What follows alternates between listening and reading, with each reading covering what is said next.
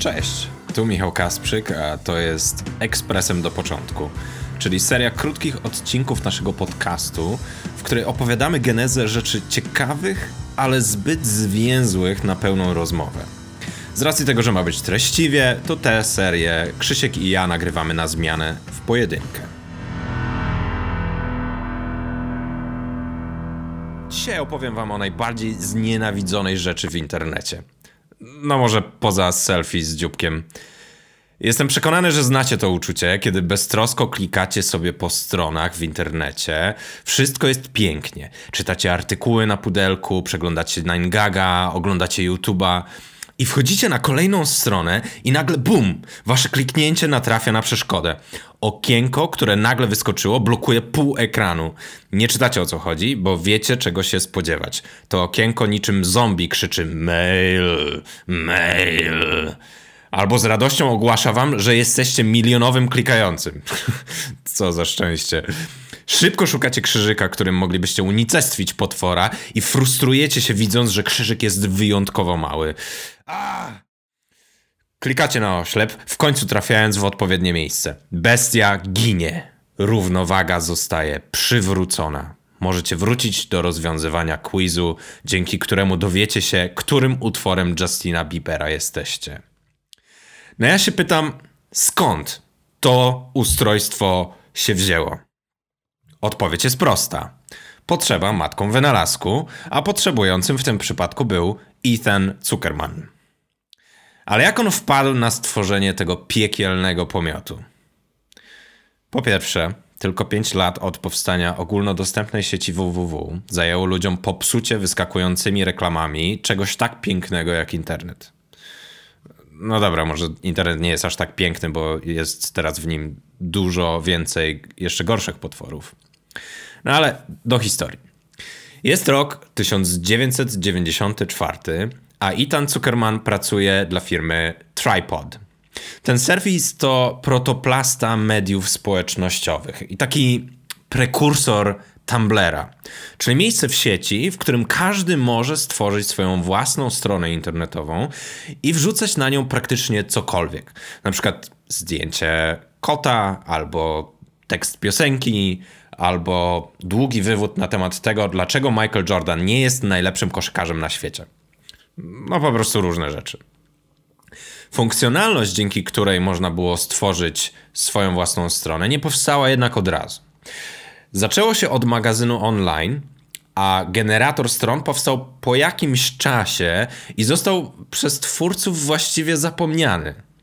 A przypomnieli sobie w bardzo ciekawych okolicznościach, bo w momencie, kiedy firma hostująca ich stronę internetową przysłała im rachunek. I zamiast zwyczajowych 5 tysięcy dolarów widniało na nim 100 tysięcy dolarów.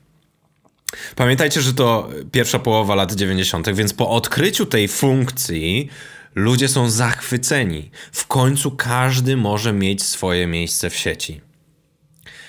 Tripod w poszukiwaniu działającego modelu biznesowego przebył długą drogę, żeby wreszcie dotrzeć tam, gdzie dziś docierają praktycznie wszystkie firmy oparte o treści tworzone przez użytkowników, czyli do krainy sprzedawania reklam. I tu zaczyna się historia naszego ukochanego, wyskakującego okienka z reklamą. Pewnego pięknego dnia do Itana Zuckermana zadzwonił jeden ze sprzedawców reklam Tripod i opowiedział mu o spotkaniu, które odbył z ludźmi z Forda. Prezentował produkt na żywo i popełnił jeden bardzo kluczowy błąd. Otóż na stronie była funkcja losowego wyświetlania stron, z której skorzystał. I dzisiaj ta funkcja ma sens, tak? Treści w podobnych portalach najczęściej i tak są mocno przefiltrowane, więc szansa, że trafimy na coś naprawdę nieodpowiedniego jest niska lub wręcz równa zeru. Ale to były początki tego typu serwisów. Więc wyobraźcie sobie miny reprezentantów Forda, kiedy widzą swoją reklamę wyświetlaną na stronie z gejowskim porno. Wydaje mi się, że to nie do końca wzmacniało ich markę, co w sumie odzwierciedlała ich reakcja, bo byli mocno wkurzeni. Pojawił się więc problem. a Ethan został zobowiązany przez swoich szefów do rozwiązania go. Jak wyświetlać reklamy na stronach tworzonych przez użytkowników, żeby mieć pewność, że coś takiego się nie powtórzy? No, można ręcznie dopasowywać reklamy do stron, ale to jest robota tak żmudna, że wręcz nieopłacalna. Jednocześnie serwis nie chciał stosować cenzury. Jak to zatem rozwiązać?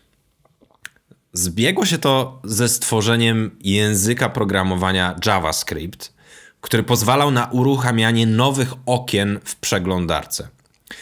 I właśnie korzystając z tej funkcji, Ethan Zuckerman stworzył wyskakujące okienko o rozmiarach 200 na 200 pikseli, w którym wyświetlona została reklama. Tak narodziły się pop-up ads. Dwa tygodnie później skopiowała ich konkurencja, a stamtąd ruszyła lawina, której do tej pory nie udało się zatrzymać. Ethan był dumny z siebie, ale z biegiem czasu, widząc jakiego potwora stworzył, zaczął czuć się winny i po 20 latach postanowił przeprosić, tłumacząc, że miał dobre intencje. Wybaczycie mu? To już zostawię wam. Ten odcinek ekspresem do początku został nagrany, zedytowany i wyprodukowany przeze mnie, Michała Kasprzyka. Podcast do początku współtworzy Krzysztof Nowak. Muzyka została stworzona przez projekt Sheila. Dziękujemy bardzo. Subskrybujcie nas w Apple Podcasts, Spotify, Pocket Casts lub gdziekolwiek słuchacie podcastów. Jeśli podoba Wam się nasza twórczość, będziemy wdzięczni za wystawienie oceny w iTunes. To tylko parę kliknięć, a nam daje szansę trafienia do szerszego grona ludzi. Za tydzień w pełnym odcinku Chris opowie o tym, co łączy chińskich sędziów, aktorów Hollywood i Inuitów. Ja nie mogę się doczekać. Do usłyszenia.